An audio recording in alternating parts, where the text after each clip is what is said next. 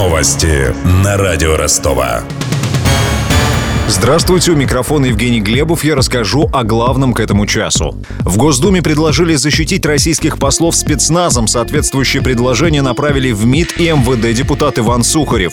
По его мнению, дипломаты особенно нуждаются в защите в странах, где антироссийская пропаганда ведется на государственном уровне. Поводом для инициативы стало убийство в Анкаре посла Андрея Карлова в минувший понедельник. В Москве сегодня проходит церемония прощания с дипломатом. Погибший был посмертно представлен к званию Героя России.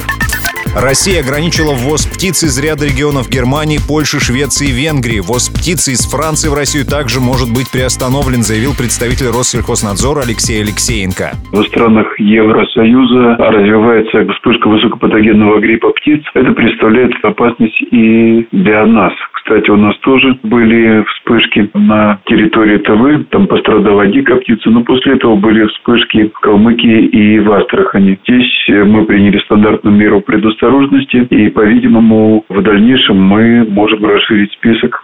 В Россельхознадзоре отмечают, что ограничения будут действовать до полной нормализации ситуации в регионах.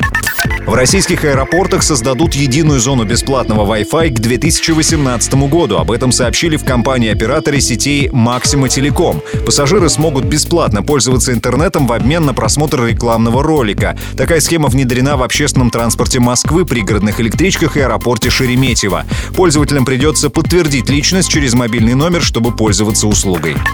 День рождения слонихи Ситар отметят в ростовском зоопарке в эту субботу. Сегодня животному исполняется 6 лет. Как поздравить Ситару, расскажет корреспондент радио Ростова Данил Калинин. Он съездил в зимний слоновник зоопарка. Рождение слонихи Ситары было неожиданностью для работников зоопарка. Шесть лет назад ее мать Синта приехала в наш город из Германии. Из-за телосложения животного было незаметно, что она беременна. Более того, Синте тогда было только шесть, а это по слоновьим меркам еще подросток. Именинница Ситара подтверждает свой юный возраст поведением. Слониха часто бегает по загону, машет хоботом и любит прижиматься к маме. При этом, как и любой слон, Ситара опасна для человека. Эти животные всех вокруг воспринимают как слонов, поэтому не прочь помериться силами с человеком. Даже зоологи к ним в клетку обычно не заходят. В субботу организаторы обещают провести викторину. Также посетители сделают импровизированный торт для ситары из 50 килограммов овощей и фруктов.